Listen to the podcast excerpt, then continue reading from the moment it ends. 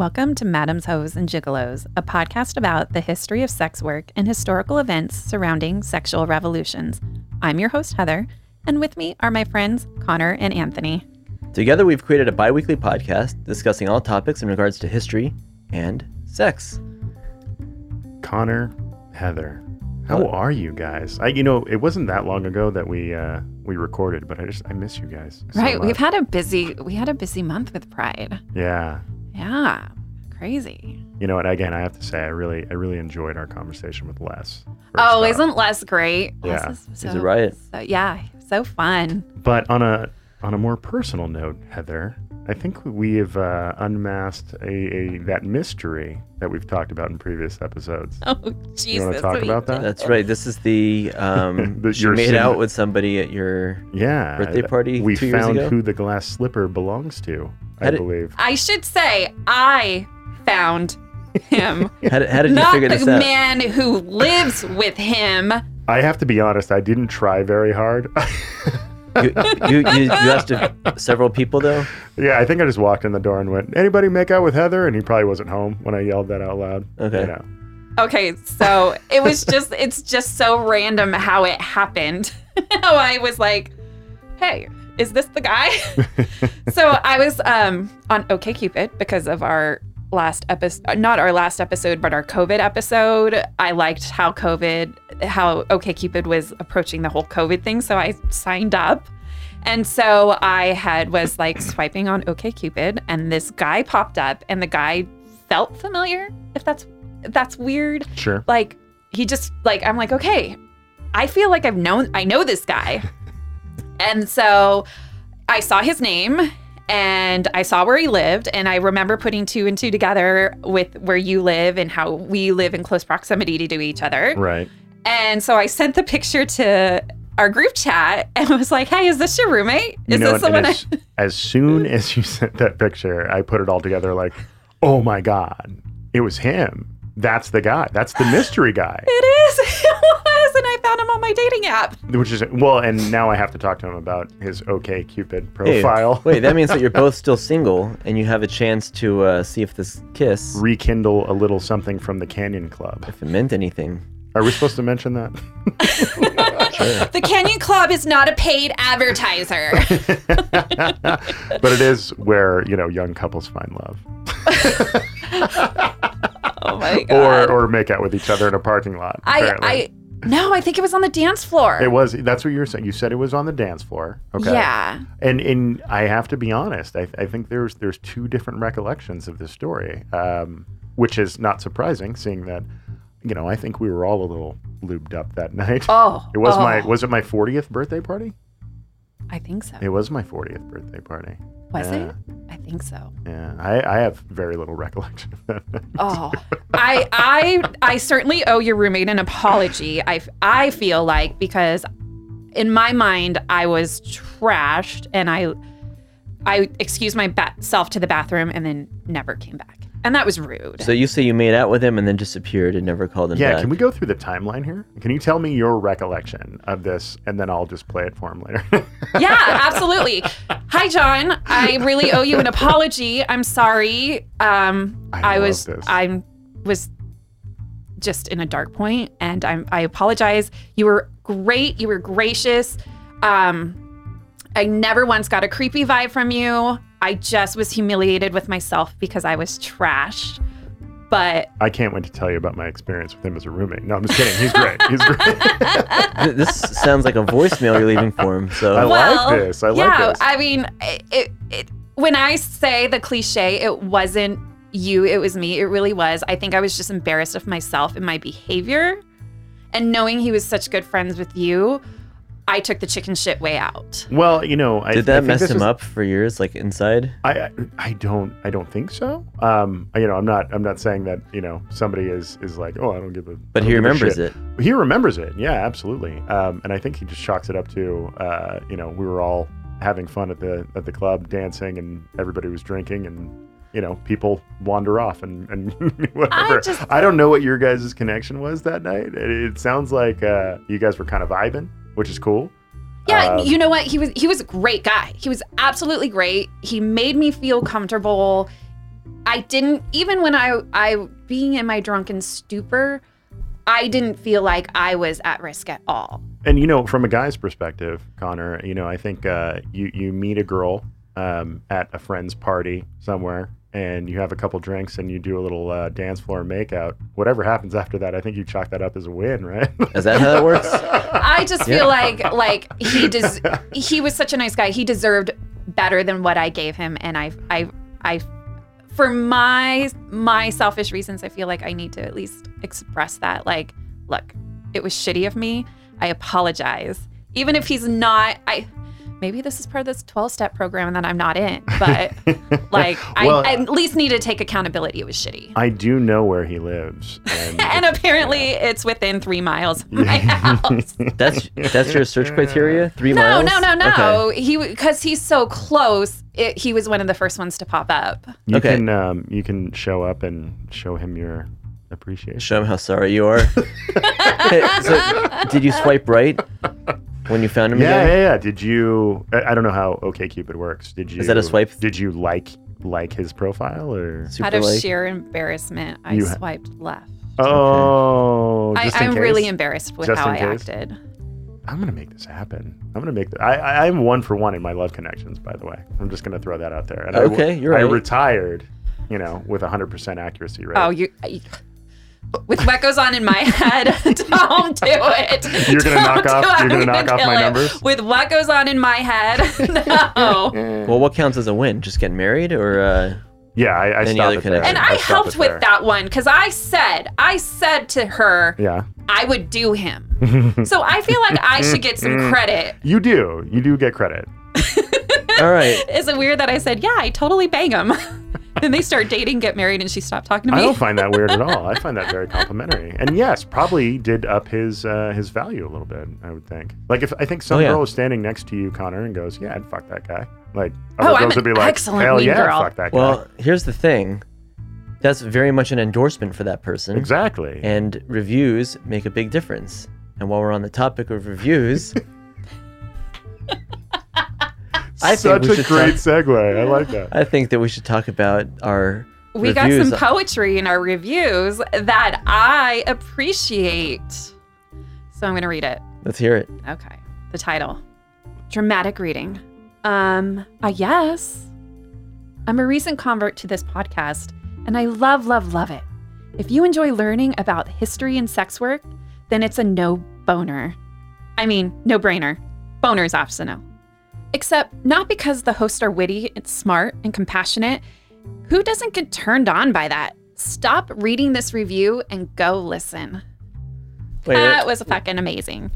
That's a great let me see that. review. What are you looking at? Did I say it wrong? No, you said it right, but I'm trying Let to me. understand. It says, uh, except not because the hosts are witty, smart, and compassionate. I'm like, oh, wait, what do you mean not? 'Cause We're that- not. No, I'm Not kidding. because the hosts are witty, smart, and compassionate. But, right? Is that what? Is Did that I what we're misread out? No, you didn't. No. I like I like uh I'm such a child. No boner, I mean no brainer is my favorite part of that. Let's be honest, the word boner always gets a good laugh. it's a fantastic word. Boner's a good word. All right. Well, thank you for the review, and we do appreciate reviews. So if you guys check us out on Apple Podcasts, uh, you have an opportunity to give us a five star rating and a review. We'd love to see it. And, And if, if- you write the word boner in your review, we'll probably read it. And Connor likes reviews. We're still trying to get to 100. Last I checked, we were uh, in the 83. in the high 83. 80s. As far as the number of ratings, the written reviews are, are less. But Yeah, yeah, yeah, yeah. I, I would just like to get to 100 ratings. I think that's kind of cool. All right. So should we start start start? Start, start, start. Oh yeah, that's on you. Yeah. On you then. The nation's oldest continuously operating brothel opened for business in 1844.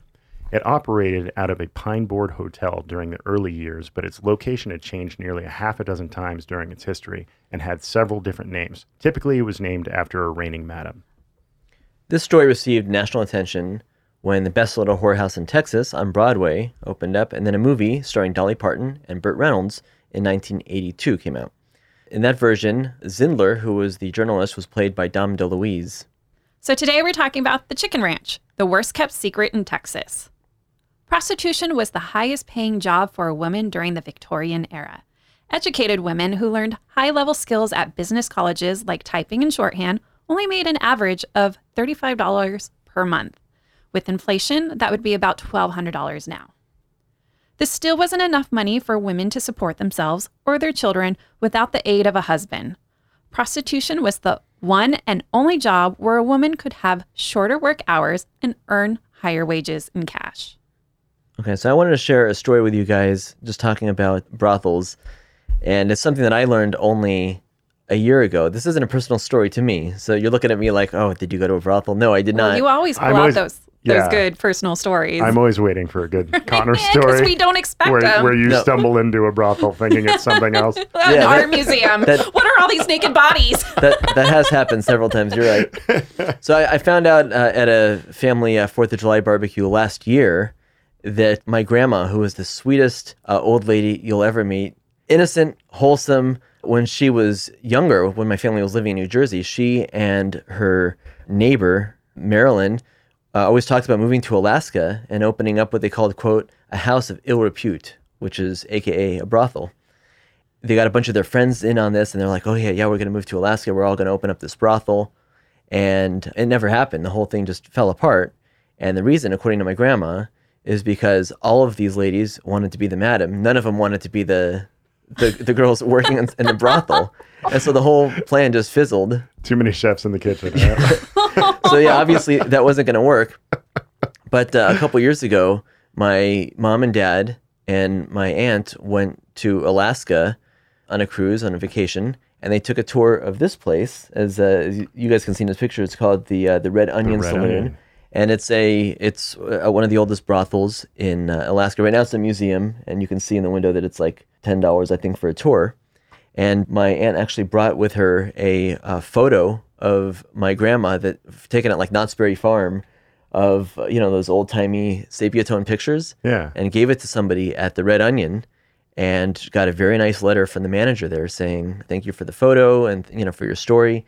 We have put it on the piano on on the exit so when people leave they can wave goodbye. That's awesome. And so uh, yeah, anyone who visits the Red Onion uh, Saloon in Alaska will see a photo of my grandmother on, on the piano in there, and it looks like she was like the original madam or something, and she wasn't. She had nothing to do with this place and probably never heard of it. Likely story.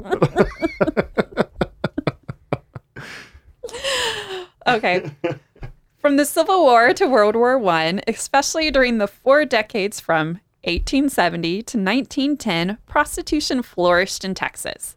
Every city had its red light district and at least one vice district. Dallas had Deep Elm Street, Galveston had Post Office Street, and the largest red light district in the United States during the early years of World War I was Matamoros Street in San Antonio. By the turn of the 20th century, San Antonio's red light district was called the Sporting District. Their vice district was so extraordinary that it published a guide to assist visitors.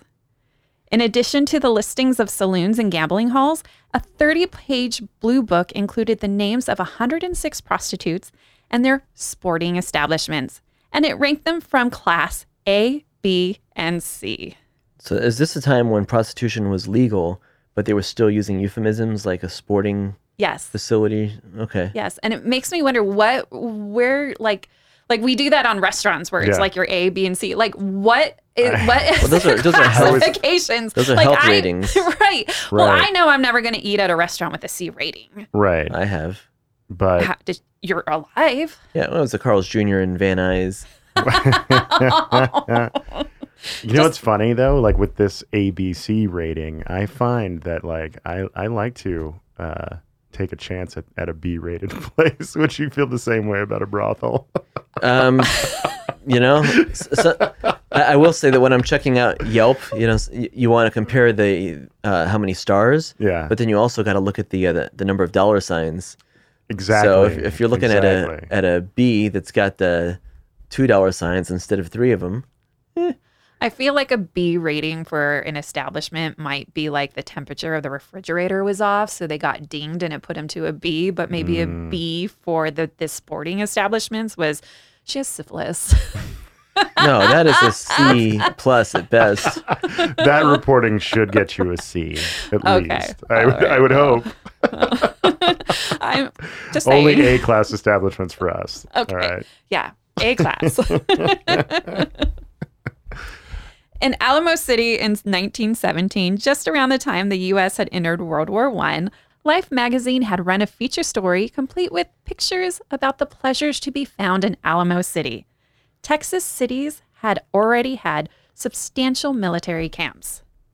The outraged mothers who were worried about their sons formed the Texas Women's Anti Vice Committee in hopes to protect them from venereal diseases and sin. Of course, one of them is a bigger threat than the other. Right. but depending on who you ask. Um, could you picture your mothers doing this? Your mothers like, don't fuck my son? No. Definitely was not my mother's style to, to be out in the streets chanting. Good for "Don't your fuck my mother." son." I think she had better things to do. Um, but it's, uh, it's so crazy to, to think about how readily available prostitution and, and brothels were. You know, I mean, it's a long time ago, but not that long ago in history, right? When did we go into this uh, extreme puritanical modern age? I feel like that was with Anthony Comstock coming in. So Um, around he was Victorian era, so he would come come in. This is kind of like the end of an era right here. Yeah, I guess so, huh? I was thinking that it was always like this, but how were things like when our country was founded? I mean, had to be the the same way that it was, you know, with brothels and and I mean, I guess it didn't have to be. Yeah. Well, I guess Puritans came over here, but I mean, they they weren't the only group of people who came over here. I mean, they're just one of of many, right? And you know, puritanical men are never sexual deviants. Yeah. Oh, we'll we'll get we, we are gonna get, we're gonna get to the Puritans in here. Okay, these anti-prostitution crusaders gained a powerful ally in the U.S. War Department. The War Department suggested close your vice districts and enforce anti-prostitution laws or suffer the consequences. What do you think those consequences would be? I was just going to ask that. That's a very uh, vague threat, but I'm sure they had very specific something in mind. They're probably the venereal diseases. Meanwhile, they're going ahead and spreading the Spanish flu over. Yeah, it was just around that time, wasn't it? Yeah, it was that time, World War One. So, like, we don't want your syphilis, but let's go ahead and give you your Spanish flu. Bleed from every orifice. It's cool, Did that but just happen? don't give. Yes, Jesus. yeah, Spanish flu. Yeah, the, the you would start bleeding from your nose and your ears. Wow. And that was a symptom. So, what would you rather have, Connor? Uh, Spanish flu or syphilis? what What are the symptoms of syphilis? I no, no. mean, that sounds pretty bad. You have two choices: gun to your head, syphilis, Spanish flu. Go. I feel like syphilis is a type of pasta. Uh, syphilis. I don't know. I, I, it's not the one I would have chosen before you told me about the bloody eyeballs and stuff. Bleed from your orifice or syphilis Or syphilis. and die in two days with Spanish flu. Oh man, I don't like having to Hurry choose. up, quick, quick, No, quick. I'll, I'll take them Spanish both. flu killed you. Take them both. At least he died happy. Absolutely. Absolutely. Local civic and ministerial groups seizing the opportunity to cripple protected vice put pressures on city and council officials. The anti vice and the others women's organizations followed suit. Politicians and businessmen noted that, that protected vice suddenly had become an economic liability rather than an economic asset. New federal and Texas laws during 1917 and 1918 mandated prostitution free zones around military camps, local venereal disease clinics, and detention for, of women suspected of venereal infections. Wait, so those were prostitution free zones? Like, so outside of a venereal disease clinic, you couldn't open a brothel? Right. I'm really surprised that they mandated prostitution-free zones around military camps. You think that would be one place where they're like, "Hey, we want our boys to have some fun." Well, apparently not. If the U.S. War Department came in and, and started, you know, siding with, with anti prostitution leagues, right? So yeah. they didn't want their boys to have fun. Well, I, you don't want your soldiers to have venereal disease. True, true. Again, but They could have advocated for safe sex. Was That a, Right. was that a thing back then? No, it's sinful. Sex is sinful. Oh, that's right. I was very aggressive with that one. I apologize. and, and and again, like not easy access for you know potential infections of venereal disease, right? So you have a brothel, and of course there's sex, so there's going to be a higher uh, likelihood of, of venereal disease, and they can't be near venereal disease clinics. it just seems counterintuitive. So prostitution was outlawed in Texas, except for the Chicken Ranch, located in Fayette County, about 2.5 miles east of downtown LaGrange. The Chicken Ranch operated for 130 years. Nice. Although prostitution was illegal in Texas, each election day, Fayette County voters had the option to decide if the Chicken Ranch would stay open. That's the deal. Because I knew hmm. that prostitution was not legal, and I thought that this was was it a legal or an illegal brothel? Well, I mean, technically, it had to be illegal if it's illegal in Texas, but they But kind of just they turned kind of- a blind eye because Yeah. the voters would would vote in favor. Yeah. So, the, So- so So we'll explain. prostitution is illegal in the state of Texas, but Fayette County said, "Will we allow them to keep doing their thing?" That's Is that the deal? Yes. how do you think that the population would vote today if you were to say Ooh, good question. should prostitution be legal? How do you think that that would fall? I guess it depends on on the area. You I mean, think fif- I mean just say let's let's go just nationwide. You think 50-50? yeah. I mean, everything else seems to be 50-50, but as far as things like legalizing marijuana, we still have a situation where it's illegal nationwide, but like some states have allowed it, and it, it becomes a kind of a hairy situation. Sure. And if you break it down state by state, I'm sure there's going to be some Bible Belt states that are absolutely against it and, and more progressive leaning states that are going to be for it. How do you think California would, We would probably legalize prostitution. You think so? I don't think that we would. You don't think we would? I don't think we would. We're like the porn capital. we were the porn Until Not- yeah, not until anymore, until we legislated, uh, legislated the condom. Yeah, I, I think that that we have have are kind of shifting out of the the crazy do anything state. See, I think like Florida because of Matt Gaetz would vote yes, but Texas because of Ted Cruz would vote no. Right. Even though I, I, it is in my humble opinion that Ted Cruz is probably as sinister as Matt Gaetz. But Heather, do you would you support legalized brothels? fuck yeah, I would. Connor, yes. I wouldn't. I'm just Oh. kidding. I totally would. Okay. I was like, I bet, I bet you have a really good argument. I, I absolutely would.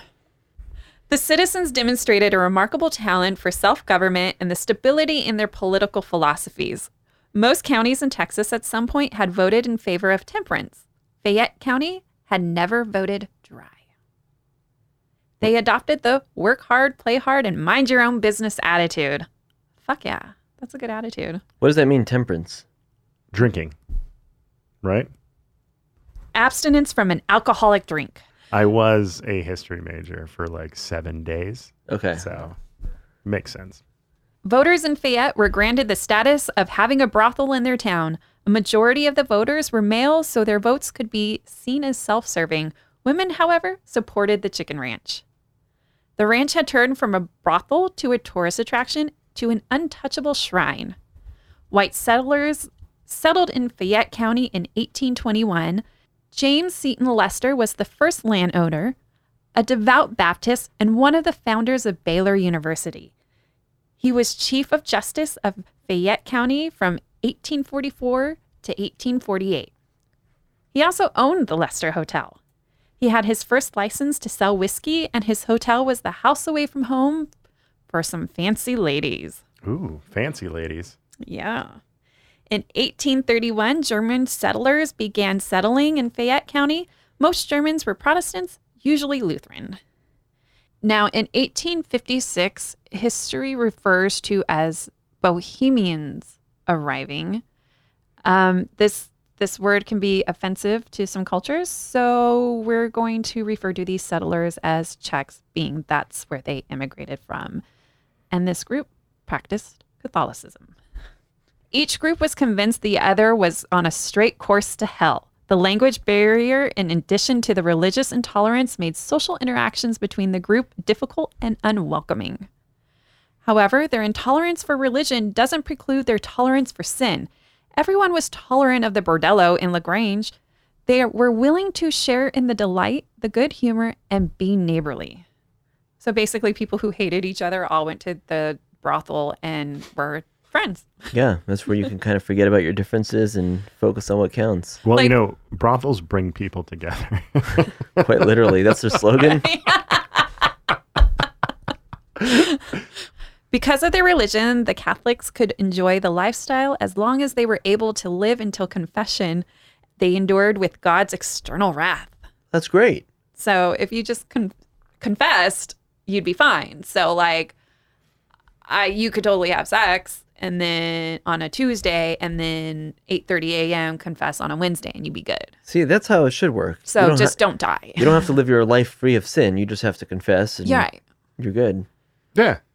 The Protestants did not believe anything that they enjoyed was a sin and should be enjoyed. They lived by if it feels good, do it motto. I like that. I think that's a very forward-thinking uh, religious belief there. I didn't know that was a Protestant motto. I didn't either. I mean, it was back then. So would you identify with a Catholic and just, you know, go in like sin, but then ask for forgiveness? Or is it like, fucking, I'm having fun and live your best life? YOLO. well, being a, a non-practicing Catholic myself, um, that's all I know is guilt. Does, do you think that, that Drake is a Protestant with YOLO? I'm guessing yes. I'm going Protestant. He's going to go where I'm going. Protestant. I'm. You know what? He's Lutheran all the way. By the way, Drake is Jewish. Is oh, he that's really? right. He is. Is he really? Someone who's not familiar with uh, He's also- parental guilt.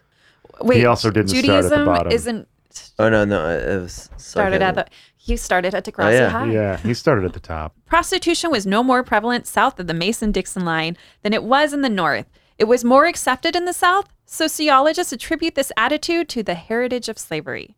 The tradition began in 1844. The brothel would become the Chicken Ranch, operated out of the lobby of a hotel near the overabundance of saloons in town. Started by a woman known as Mrs. Swine, named after her appearance, described as an unsightly woman with a physical and physiological resemblance to a pig.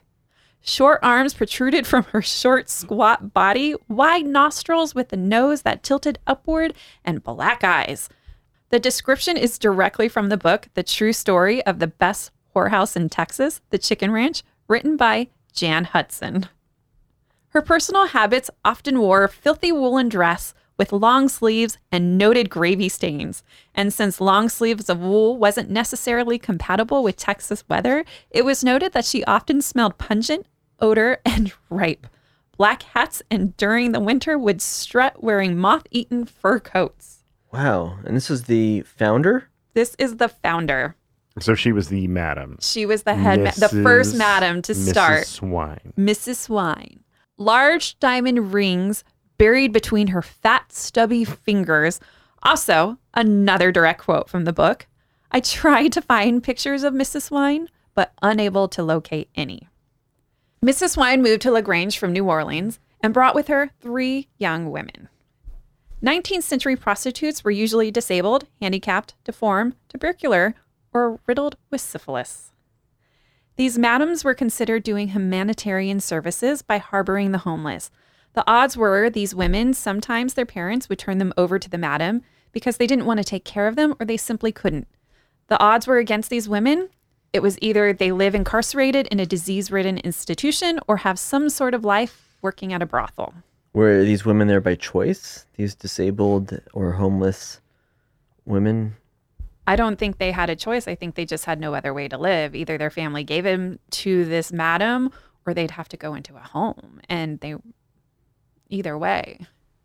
These handicapped women were exploited by their madams in exchange for a bed. A pioneer woman's life expectancy was about 35 years, but a prostitute's was about 25.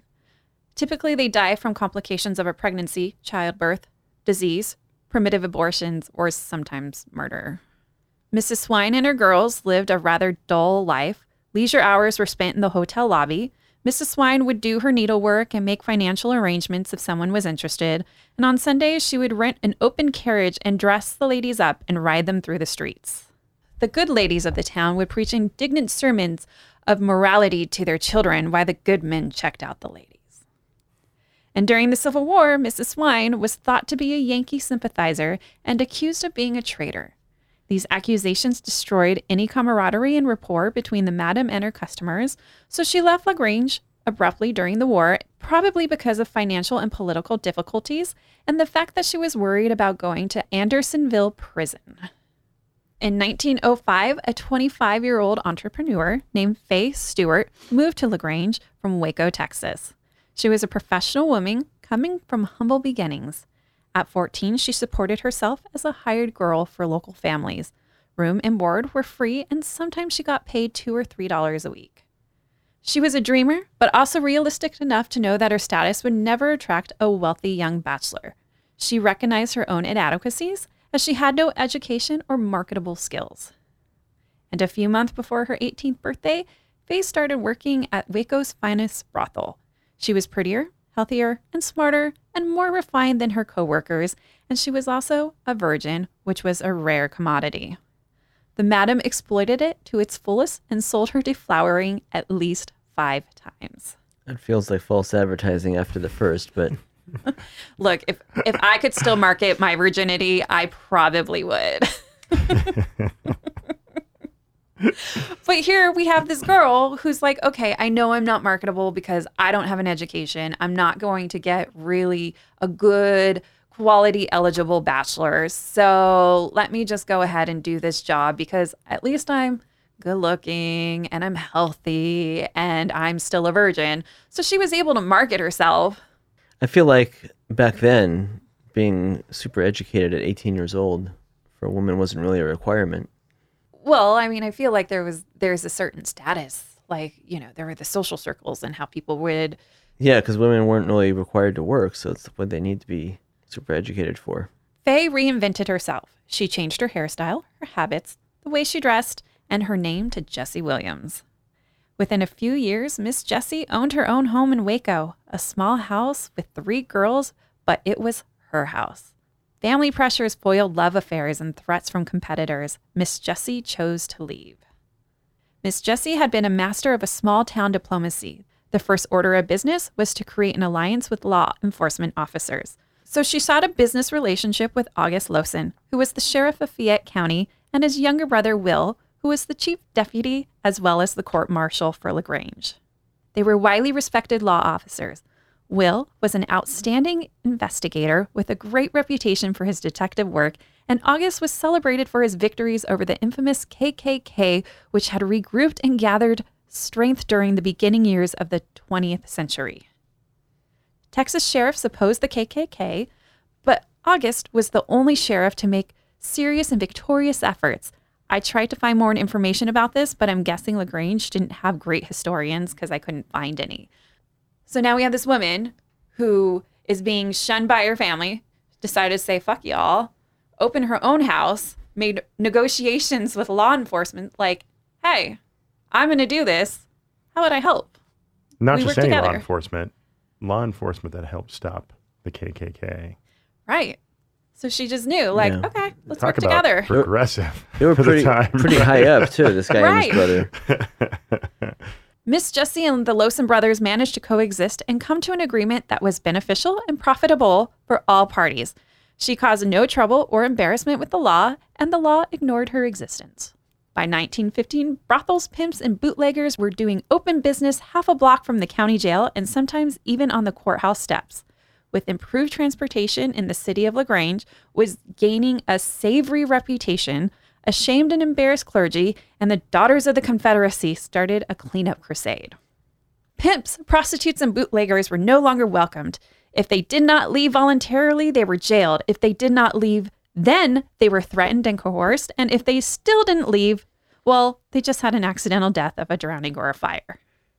Miss Jessie was given a warning of the changing progressing tides long before things actually got underway. So she prepared for her departure by taking the money she had from the sale of her Waco home and bought a two room house sitting on 11 acres outside the city limits. So this arrangement with the sheriff's been working out for her because they're like, hey, this is happening. Yeah, she got she got to get away. So Miss Jessie had three girls, two sisters, and she advertised the sisters. They made young men feel sophisticated and old men feeling like perverted rogues. The men loved it. But then one sister fell in love with her customer. He was an older man who was charming, educated, and wealthy, and the two married and lived happily ever after in a stately mansion in San Antonio until his death 30 years later. And here we have the original plotline for Pretty Woman. I was just gonna say that. Yeah. That's. I was like, that sounds familiar. Pretty Woman. Yeah. Yeah, but that, that wasn't a sister story. Right, but They edited that for Hollywood. right, right, right. when the farm boys went to war in 1917, Miss Jessie and the girls would mail them cookies.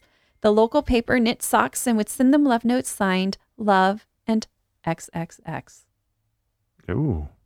Those are those are Well, those kisses, are right? kisses, right? I mean, well, there's XXXs, XXXXs. Well, when you sign a letter, usually XOXO XO. is supposed to be a kiss, right? kiss, kiss, kiss, kiss. Do you think that's how Hugs that, and that- isn't XOXO hugs and kisses? that's hugs and kisses? The circle What? is the hug, right? No, no, I thought the XO is your Isn't lips the, going. it, Yeah. So the X. No, well, no. Oh, I thought I was I thought the circles are hugs. No, man, No, man. the whole thing's kisses. No, no, no, no. You're incorrect. It is hugs and kisses. Mm, yeah, because you googled XOXO hugs and kisses. That's the confirmation bias. God, but then there's also blown up. information. There's a song called X's and O's, Hugs and Kisses. Okay, well, according to hugkiss.com, Are we, are we going to the same places? This is fantastic. Um, it's uh, wait, according to brides.com, which has taken this information from dictionary.com, the X represents a kiss while the O represents a hug. I stand corrected. Uh, the this is most likely because the X is a stylized way of showing two mouths kissing, Does this mean a hug? and and and the O looks like two pairs of arms connecting with a hug. Oh, get the. That, that ain't right. Are you, that does that sounds like bullshit. I'm not buying that. I'm not buying that. If anything, the X looks like two people hugging, and the O looks like a kiss. Yeah, that's uh, it's whatever you say, Connor. I don't trust the internet anymore. No, just I'm trust sure you. you're right. All right. Sheriff Lawson was interested in activities of serious criminals. He understood that professional criminals were not in a position to make permanent ties and that they were likely to buy female companionship, which they thought was emasculating to the ego. So, in order to prove themselves as men, they would brag about their achievements in order to impress the ladies. Whether it was a banker, a priest, or a criminal, they were talking. Were priests uh, hooking up with these prostitutes? Apparently so. I mean, all they had to do was go ahead and confess and they'd be fine. Yeah, but they are the priest. I know. Well, maybe there were two. Like, all You right. know, like therapists need therapists, priests need priests. You could do that? Okay, Right. I didn't know. and Will Lawson listened every day. At the end of the day, Sheriff Lawson would stop by and the brothers would speak to Miss Jessie and her girls. They'd accumulate the gossip and the rumors, and the girls contributed more aid to the sheriff than the Texas Rangers. How cool is that? Right. They had a total, okay, you guys run, but whatever oper- whatever information you get, just let us know. And that's why they were getting the good reputation because they just had this whole network. We call that a symbiotic relationship. Because the sheriff earned a reputation of being an excellent detective, and the brothel was awarded a bona fide seal and signed official whorehouse operator's license. So does that mean that it? Well, I mean, I guess it was legal because the people voted for it, but does that make it legal in the state of Texas with that with that uh, I guess not. that whorehouse operator's license? Maybe it's just a, a fancy piece of paper. Yeah, maybe it's like uh, basically that town, Lagrange, was a uh, like a sanctuary Yeah, city where Kind of like Pahrump in, things can in, happen. in Vegas. yeah. Outside of Clark County, anywhere is that is that what it is in Vegas? It, it's Just not in um, Clark County. yeah, Prostitution is legal in any county of under 700,000 population. Oh, which is every county except Clark. Uh, no, there's like either nine or 11. I don't remember off the top of my head. So Miss Jessie had rules for her house. What do you think those rules were, guys? Um, no anal, and um, what what uh, rules at a brothel? Um, you know, uh, I'm I'm hoping some of them were safety related, like uh, you can't beat up our girls. Wait, are they rules for the customers? I thought they were rules for the Or girls. Is it, yeah, what kind of rules are we talking about here? Uh, you check your gun at the door. For 1800s, that's pretty good, especially in Texas. Yeah, take your spurs off. All right, here we go. So erotic sex was an abomination in Miss Jessie's eyes. So only the basic missionary p- position. Anything other that was convi- considered a perversion and thrown out of the house. So definitely no anal. So no anal, no doggy. What if you did anal in the missionary position? Hmm. Oh, I'm gonna, I'm gonna let that one go. I mean, I've heard it can be done. I'm talking about loopholes here. Let's let's. There, there, there, there are loopholes. The poop hole loophole.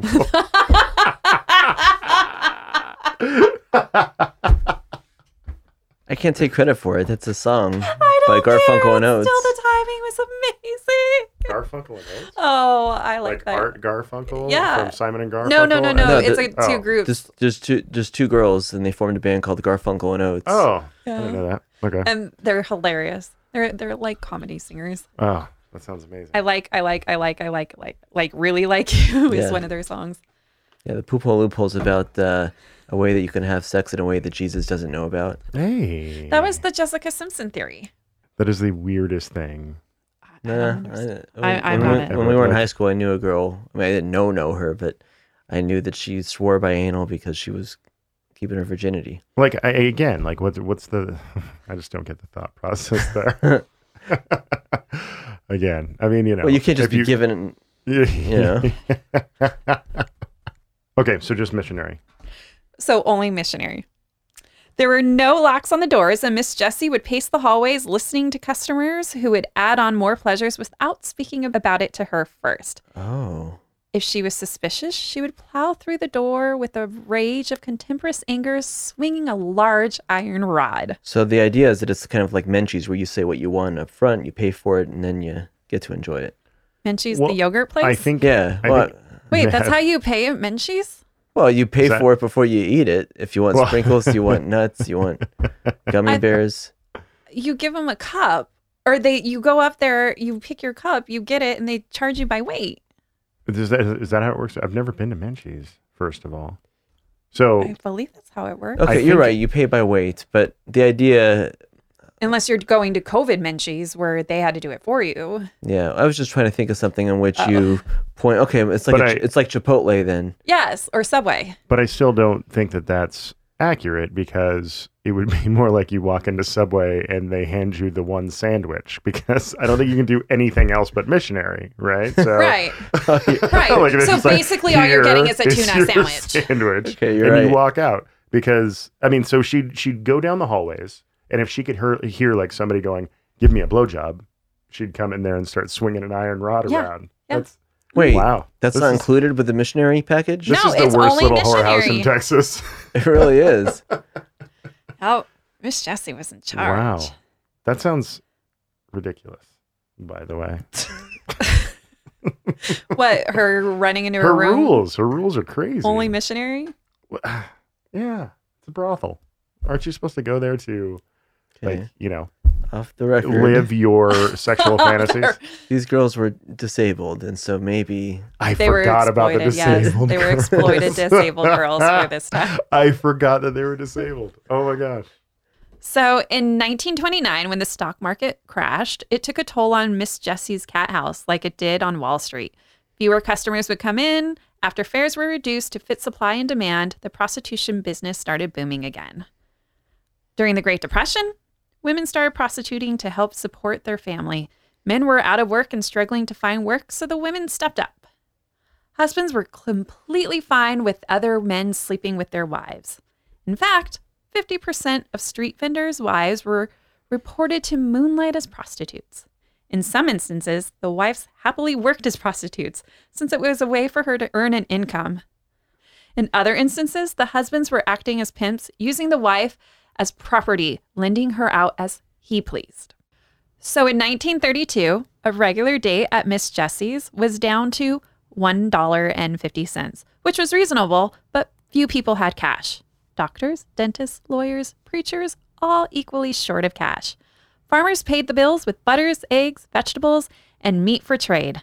Miss Jessie had a great business mind and instinct. She converted her business to poultry standard one chicken per screw. And this is how the chicken ranch got its infamous nickname. Wait, so, so while the country was on the gold standard and our money was backed by gold in Fort Knox, she was on the chicken standard.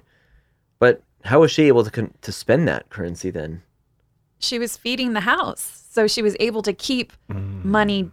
She was able to keep her prices low because she was able to feed the girls.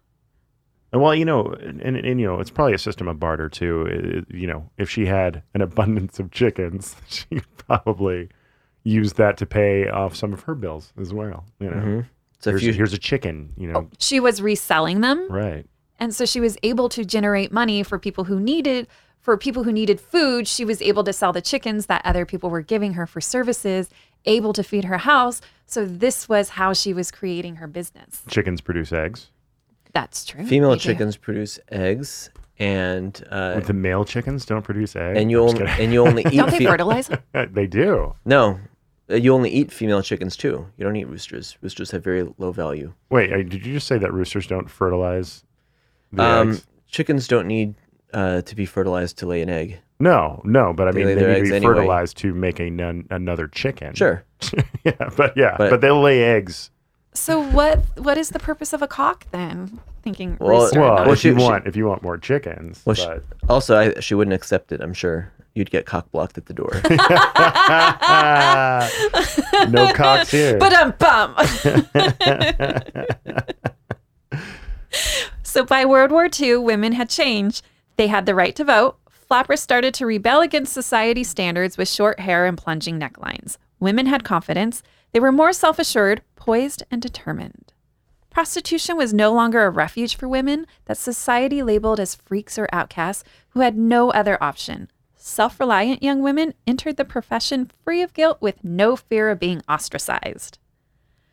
During summer breaks attending University of Texas, women would work at the chicken ranch to help pay tuition. When school resumed, they returned to Austin living in lavish apartments, driving new cars, and wore the latest fashions. And by this time, Miss Jessie was in her mid 60s and was confined to a wheelchair because of crippling arthritis. She still ruled the house with an iron rod.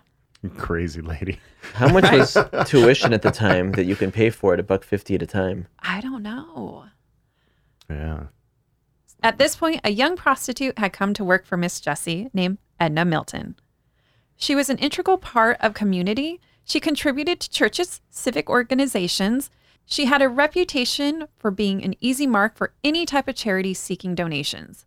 She encouraged her girls to shop locally and made sure she purchased house groceries and commodities from local merchants on a rotating basis.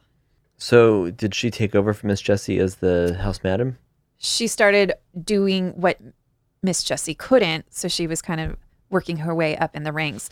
Miss Jessie was still the madam with the iron rod going up and down the hallways in just a wheelchair now, but she was able to do the business side of it for Miss Jessie and learning the business. In 1946, there was a new sheriff in town, Jim Flournoy. He made improvements, adding a telephone between his office and the brothel. He would call at 10 p.m. to collect the gossip, and occasionally Miss Jessie would call for an, an obnoxious patron to be removed. That's like the bat phone, by the way. That is like Just the like bat it, yeah. phone. Like all he has to do is pick up the phone and it rings. At, at, and her then Miss. Jessie's on the other end. Yeah. Mm-hmm. Yeah, that is. This guy's trying to do doggy style.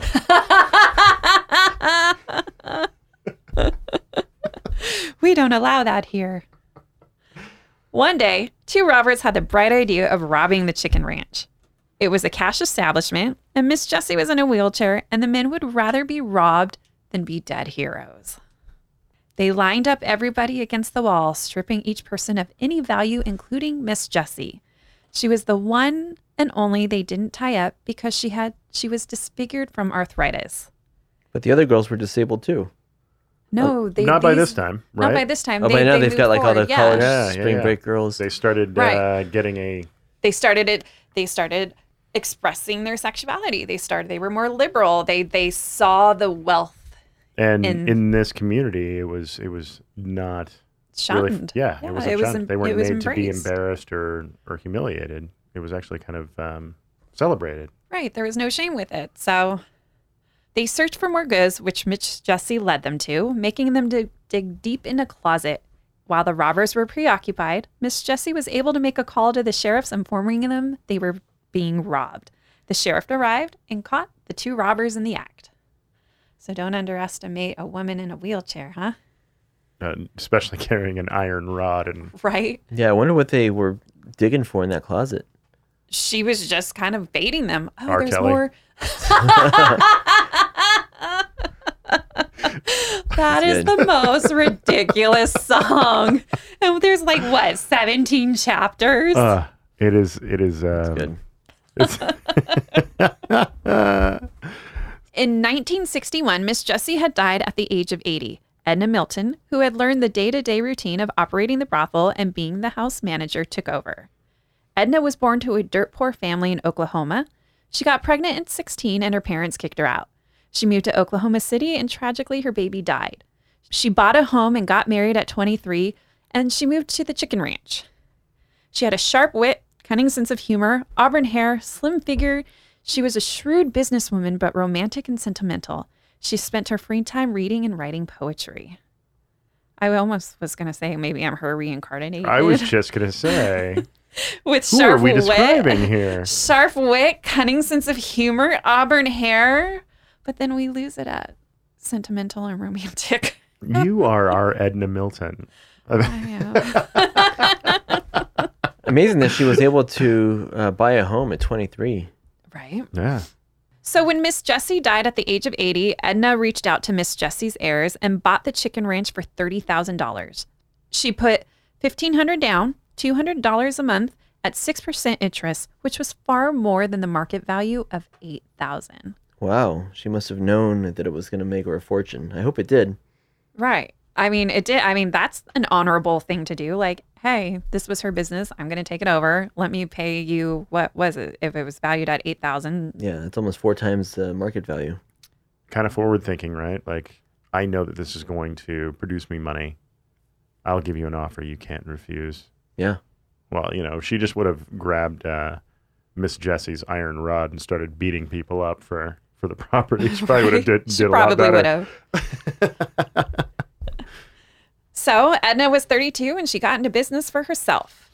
Business was doing well, and Edna had at any time between 12 and 16 girls. Aligned with the town sheriff, Jim Flournoy, no girl ever worked there without his approval. He knew who the customers were and even had a few barred. If the house was being visited by any dignitaries, politicians, or celebrities, they made appointments through him. Through the sheriff. Right. New girls were routinely mugged before they were accepted. They were fingerprinted and had criminal background checks performed. If they had a record, they were not allowed to stay. And after beginning work, they were required to see a doctor in town for a smear health cards kept in the drawer in the check room. Blood must be drawn every 90 days, and they must see a doctor. Wait a minute. Okay, so the law enforcement, you know, Mr. Flournoy, the Mm. sheriff at the time, wasn't just allowing this to go on. He had he had a pretty heavy hand in it. Now like, he's you know. involved. If Yeah. he's if screening the girls, So they uh, call it mugged, but it was just kind of getting getting your mugshots, yeah. like Yeah, get- yeah. getting fingerprinted and Keeping everything. them on record. I, don't- I don't know. To be honest, when they're doing a criminal background check, Mm-hmm. back then, a background check would be like calling another agency and seeing if they had a paper on them. Because, Right. like, you couldn't possibly have paper records of Sure. everyone else. Right. And especially if they came from small communities, you know. So, you know, also health checks as well. I mean, I, I think that's something that, that people probably don't think a lot about when you look at, when you watch movies and they have like old timey brothels, you probably don't think they're getting checked for STDs. But this is probably very forward thinking of Mr. Very. Flournoy. Very forward thinking. Yeah. Edna would not violate the Mann Act and hire a girl coming from, from outside of Texas or hire any girl that had a pimp. Do we re- remember the Mann Act?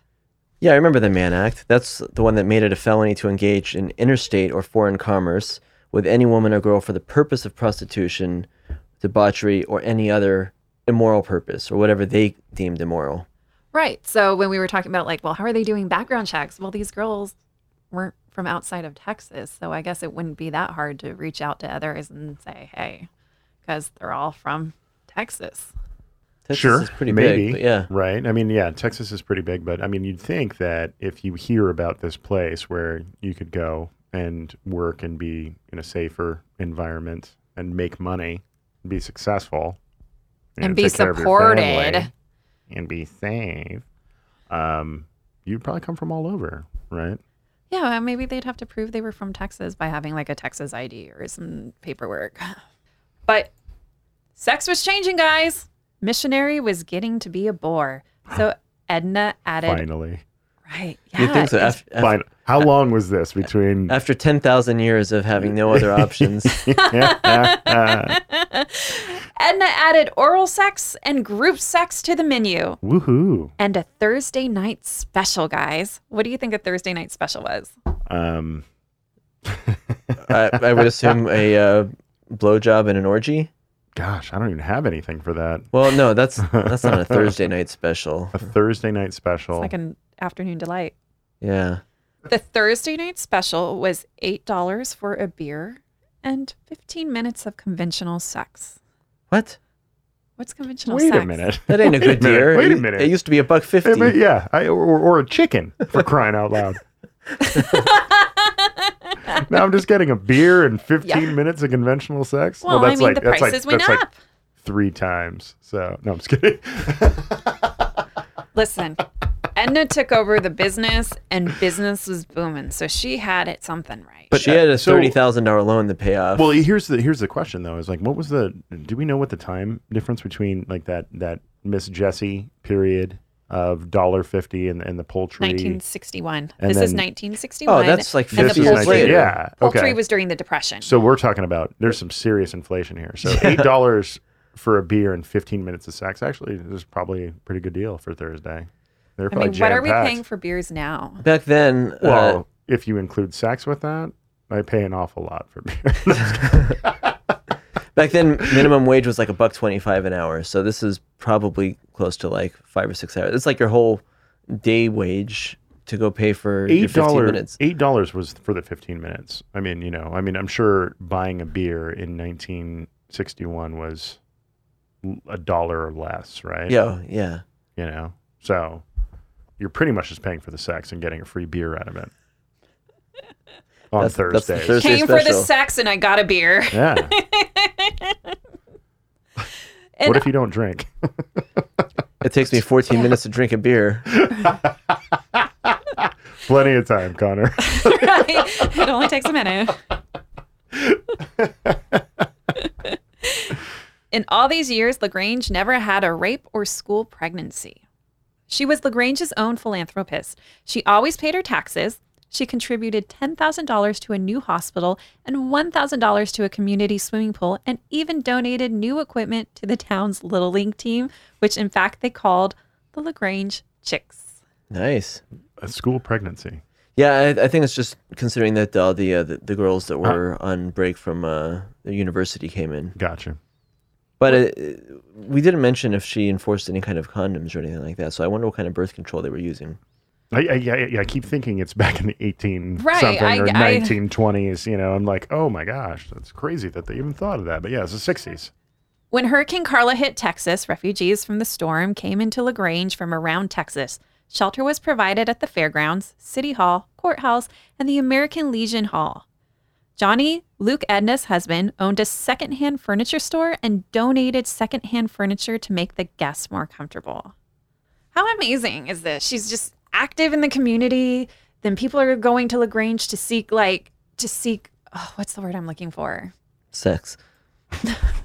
No, refuge. They were Oh, right. seeking refuge. People were going to Lagrange to seek refuge, and so she she helped donate a bunch of furniture from her husband's furniture shop. Like, All right, so I looked up on Wikipedia some information about Edna Milton and the chicken ranch, and it looks like in the 1950s, the uh, average cost of uh, doing business there was $15 for 15 minutes, and that was just for the conventional sex package. So, with that in mind, $8 for the Thursday deal. The Thursday deal was was quite the deal. It really was. You're getting point. over half off. Yeah, and a free beer. And the beer. That's great. I bet they were crowded as fuck on Thursdays. Yeah. right? How many? Does did, where you were looking? Did it even say like about how many? How many people they, Uh, that were being serviced? Yeah, by- so the girls would each have between five and 20 customers per day. And around their peak in the 1960s, uh, they had they were making like 500,000 a year at this chicken ranch. Are So- you doing the math that I was I, I want to do? Is like Uh-huh. at 15 minutes a session. How many 15 minute intervals are there? And like Because I what? mean, an eight hour? Should we you- say you- eight hour shift? you got to wash up right? Well, yeah. So if you're seeing between five and twenty, So tw- twenty would mean basically that um, You're- you're doing them about a half hour apart, and you're t- so you're seeing someone for fifteen minutes, taking a fifteen minute break, 15 and jumping minutes. back on, working ten hour days. So if you were working an eight hour shift and you were just going 15, 15, 15 without like taking a break or cleaning up or anything, get you, get 32. 32 people Yeah. in an a- eight hour shift. Right. So let's just give Grace. but but say, at, like, at most women were seeing about twenty. Yeah. Okay. That's so that would be like a full day Yeah. on your back. Yep. In missionary. and there's like 12. no, they upped it. You, it was No, either group did- or They, they added group and then they added oral, but that the- didn't mean that they changed the position standard, See, right? Oh my God, you're absolutely right. I would totally be the one saying, "Okay, so let's do it like that," and then the ghost of the ghost of um of Jessie Williams Yes, would come back. The ghost and- of Jessie Williams would be like with her iron rod. No, you Yeah. can't do that. like you could have group sex, You were a but it had to be on your back. you can't both be on your back. Everybody's on their back. I would just imagine that all the women would lay in a row. Cockroach sex. Just being in the same room is group sex at this point. Yes. All right. So let's see. They had what, 12 to 16, and they did about 20, 15 to 20. So you multiply, do that math, and uh, that's a lot of money. So it was a very successful business, and she gave back and supported her community. Good on her, Edna. Good on you. So in the 1960s, the chicken ranch was making like $500,000 a year. So this is an incredible business that seems like it should still be going strong today. Well, and you know, when there's a successful business run by a woman, somebody's got to come in and, and change that, right? I'm sure many have tried. Is this where it becomes illegal? Is in the 70s? This is where someone comes in and messes the whole damn thing up. Mm. There's And always- it's there's Marvin always- Yeah. There's always that one motherfucker. Always got to take, you know, they see a successful woman and they got to come in and fuck it all up. Right. Smash the patriarchy. so that one motherfucker was Marvin Zindler, who began an investigation of the chicken ranch in July of 1973. He received a copy of an intelligence report compiled by the Department of Public Safety, stating that the chicken ranch was grossing $3 million a year and the funds were going to Mexican bank accounts that belonged to corrupt state and local officials. Wow. So by So- 1973, they're making 3 million a year. And just like we discussed with uh, marijuana dispensaries in California, you can't have a bank account because it's federally illegal. Or Sure. I guess in this case, in the state of Texas, it was illegal still, right? Is that a bit, is that factual information as far as them making that much money and using I don't know. You think someone just gave him bad inf- intelligence to make him investigate? I think Mr. Zindler, his job was to get the place shut down. But he wasn't an FBI investigator. He was like a He wanted the Television. story. Oh journalist. shit, he's a he television wasn't. reporter. Yeah, he's a television. Why it's did I just of like assume he was uh, like an FBI agent trying to break down? Did the, you see the picture on, of him earlier I- when he yeah. had it up? yeah, that's right. He just wanted the story, kind of like when Ah. Geraldo Rivera wanted to unlock Al Capone's vault. Wow. Well, I Do take you it all. remember I that? take it all back. Do you remember when? Yeah, when I- of course And I then they remember opened it up and it was nothing. And there was nothing. It was it was the biggest television like flop faux pas of all time. They say. Right. But I still like when he got hit in the nose with the chair. oh my god, I remember that. so Marvin Zindler looks like a caricature of himself, Oh my God. doesn't he? He looks like Andy Warhol and Roger Stone mixed together. That is exactly what a '70s news reporter would look like in a porn. Yeah, no, he looks like a porn producer from the 70s. Zindler said he had no quarrels with the chicken ranch. He just had issues with the political corruption and organized crime. Zindler was vague about his description of organized crime. Though. That's what I was going to ask you after you said that. It was was what organized crime? Well, they were. It was illegal Well, yeah. in the state of Texas, and they were working with the police department to. Oh, yeah, Get this whole thing guess going. I guess that's true. Oh, um, I didn't even think of that. That's interesting. You know, they weren't running drugs or weapons or anything. it's just as bad. It's illegal, and Sheriffs are in on it. Marvin and fellow newsman Larry Conners went undercover to investigate, spending long hours in tick infested woods, being bit by mosquitoes outside the ranch, counting cars and patrons, and Larry courageously volunteering to go inside to confirm that there was whoring going on in there. Well, he took one for the team. What, what a journalist. You know what I found in there, fellas? he, he goes undercover to Yeah. prove something everybody already knows. and it took him three hours to find that out, by the way. right? He knew within 15 minutes. right, right. It took him three months to realize it was a whorehouse, though everybody already knew what it was. I'm still not sure. I'm going back inside to take a look. Right? I really like that Jessica girl. I need to talk to her more. After a week of nightly exposes, he scheduled an interview with Governor Dolph Briscoe and Attorney General John Hill, and also Department of Public Safety's Chief Colonel Wilson Speir. Even though there was no proof of organized crime and political connections, the three men emerged from the meeting with righteous indignations and promised to get to the bottom of things. I'm still thinking there's whoring going on in there, and we're going to get to the bottom of things. Zindler had no reason to dig up all this muck. Houston had a hundred times more prostitutes than Lafayette County, and he wasn't looking for salvation with good deeds. He was looking for ratings at the expense of the chicken ranch. While reporting on the courthouse lawn, Sheriff Flournoy caught wind of Zindler's arrival and went to ask him to leave. Very soon, a heated discussion between the two took place, ending up with Sheriff Flournoy shoving Zindler to the ground. Some say the sheriff actually struck Mr. Zindler, fracturing two ribs and pulling off his wig and stomping on it, while the sheriff denied ever laying a hand on him. This resulted in Mr. Zindler taking legal action against the sheriff in a lawsuit of $3 million. Wow. Residents of the county rallied behind their beloved friend and sheriff and created the TJ Flournoy Defense Fund. Well, it's the uh, equivalent of a GoFundMe 50 Yeah. years ago. Right. Yeah. For the sheriff. yeah, go figure. We would never do that, right? Oh, no. When the settlement was reached, it was unclear how much exactly the sheriff was required to pay due to terms of the settlement, making the amount a secret. The sheriff assured it was much less than the 3 million that Zindler threatened. Governor Dolph Briscoe closed the establishment due to the excessive media coverage. So it was fucking closed because of the media coverage that his friend brought in. Ugh.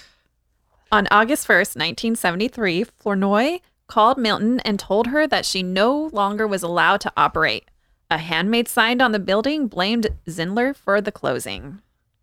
Flournoy then went to Austin to meet with the governor, armed with petitions opposing the closure and carrying 3,000 signatures. Governor Briscoe refused to meet with him. In 2005, Zindler did an interview. He said, I told a little fib when I said I got into the act because of the anonymous tip. The tip was actually a phone call from the office of the Texas Attorney General John Hill. Hill asked the chief of his organized crime division, Tim James, to get me involved in closing the chicken ranch. What did I say? You knew it. What it was did I say? government He officials put him up to it. Yeah. Well, he probably didn't even know he was up to it. He was just going to figure it out and then Right, right, right. So he starts digging on the story, and they're like, "Well, you you've been frequenting this place. Let's get you kind of on the payroll here. Let's get you uh, to get us some information." James called Zindler in hopes that the television personality could apply the right kind of pressure to get the ranch shut down. And it worked. In 2012, Edna Milton Chadwell, the last madam of the chicken ranch, passed away at the age of 84. She died to, due to complications from injuries she received in a car wreck the previous year. Flournoy died in his home following a long history of heart problems. He was 80. He served as the sheriff for 34 years until 1980. I think I found that off of his obituary. wow. So Edna Milton Chadwell, when did she get married? Probably after the ranch closed. And I'm assuming to Mr. Chadwell. Oh, well, you know, you got to wonder too. a um, former customer. Yeah. Where do you where do you meet people when you work? You know, Another pretty woman story. she seems like she was probably workaholic, but she Probably. like ran that place. Not like Jessie Williams, but still with an iron fist. I'm sure. An iron fist, not an iron rod. Not an iron rod. and on July 5th, 2007, it was announced that Zindler was diagnosed with an inoperable pancreatic cancer that also spread to his liver. In a news conference, Zindler said that he would continue to work. Zindler stated that he planned to stay on the air as his illness was treated, even doing restaurant reports and greetings from the bedside. On July 5th, 2007, it was announced that Zindler was diagnosed with an inoperable pancreatic cancer that had also spread to his liver. In a news conference, Zindler said he would continue to work. He stated that he planned on staying on air as his illness was treated, even doing restaurant reports and greeting from his bedside. Zindler died on July 29th, 2007, two nights after what would be his final newscast. Wow, that's literally three weeks after his diagnosis. July 5th, July 29th. Yeah. And really continue to work right up until the end. So yeah, pancreatic cancer gets you pretty quickly. I mean, people like Alex Trebek lived with it for a while. Patrick Swayze. Patrick Swayze, Steve Jobs. I kind of feel like the plot twist was that the government was involved in shutting down the chicken ranch. Well, I feel like I was like, what? I wonder if he has spoken about that publicly since and said, you know, that he Well, wishes no, he wasn't dead. involved. Well, Well, no, he no, died in 2007, but in the in the 35 years since the chicken ranch closed down, if he had uh, said something about, I, I wish I hadn't taken that, to follow that lead. I wouldn't think he would. I think he got the ratings he wanted. I think he was baited, but he also was benefited from this. I agree. I agree. I mean, I I just saw a video of him, and he's an interesting character. I'm, that I'm sure is, is is probably into his his persona more than anybody else. I'm also surprised that that was a wig. I I I was too. Yeah. Actually, I when you said that Flournoy ripped off his wig allegedly, Yeah. I was shocked. Well, we, was we, shocked. we were looking at pictures of Zindler with white hair, and it's like, do people have white wigs? and it was like, a uh, helmet. It was like a helmet of white hair. So I'm like surprised that I was surprised that it was a, a He wig. actually- It was like almost like I'll Colonel Sanders looking hair, right? Yeah, Yeah. I'll post this picture. Okay, guys. Okay, so we know that this was a movie before with Burt Reynolds and Dolly Parton. Mm-hmm. So if you were going to recast this movie, who would you have in the movie? Like, we need to tell the story. Emma, Emma Stone. Do I- you have a crush on her right now? kind of. Well, she would- she would Kind be my of. go-to Well, for any already- movie, but we she already called her our Edna uh, Edna Milton, right? Yeah. So I mean, are we are we going with whoever we want or actual Yeah, this is this is your movie. Whoever you want. Edna Milton. Who do you cast? You said yeah, Emma Stone. She would be Emma Stone would be her. I feel like she has to be. She has to be older. I'd go Julianne Moore. Or Juliana Moore. How do you say her name? You're Right. gonna ask me how to pronounce pronounce something. Say Yeah. Czechoslovakia. One Czechoslovakia. Perfect. Jeez. Nailed it. Uh, Okay, so Julianne, Julianne Moore. Moore. I'm Okay. going with an older redhead, right? So Okay. Julianne Moore. Did we both choose redheads? Yeah, we did. But Edna Milton was a redhead. okay, but what about Jessie casting. Williams? Ooh. She was older, Yeah. right? Yeah. Mm, Betty White. not that old. Maybe Julia Stiles. I just read about her today, so she's kind of on my mind. Julia Stiles. Okay, Wait, I so- don't even remember who that is. So I think for me, I'm gonna go. I'm gonna go a different route, and for Flournoy, I think I'm gonna make Luke Bryan the sheriff, Oh, Country music star with a cute, cute. I love him, and then I think I'm also gonna add Little Nas as one of the workers, just for fun, because I love him.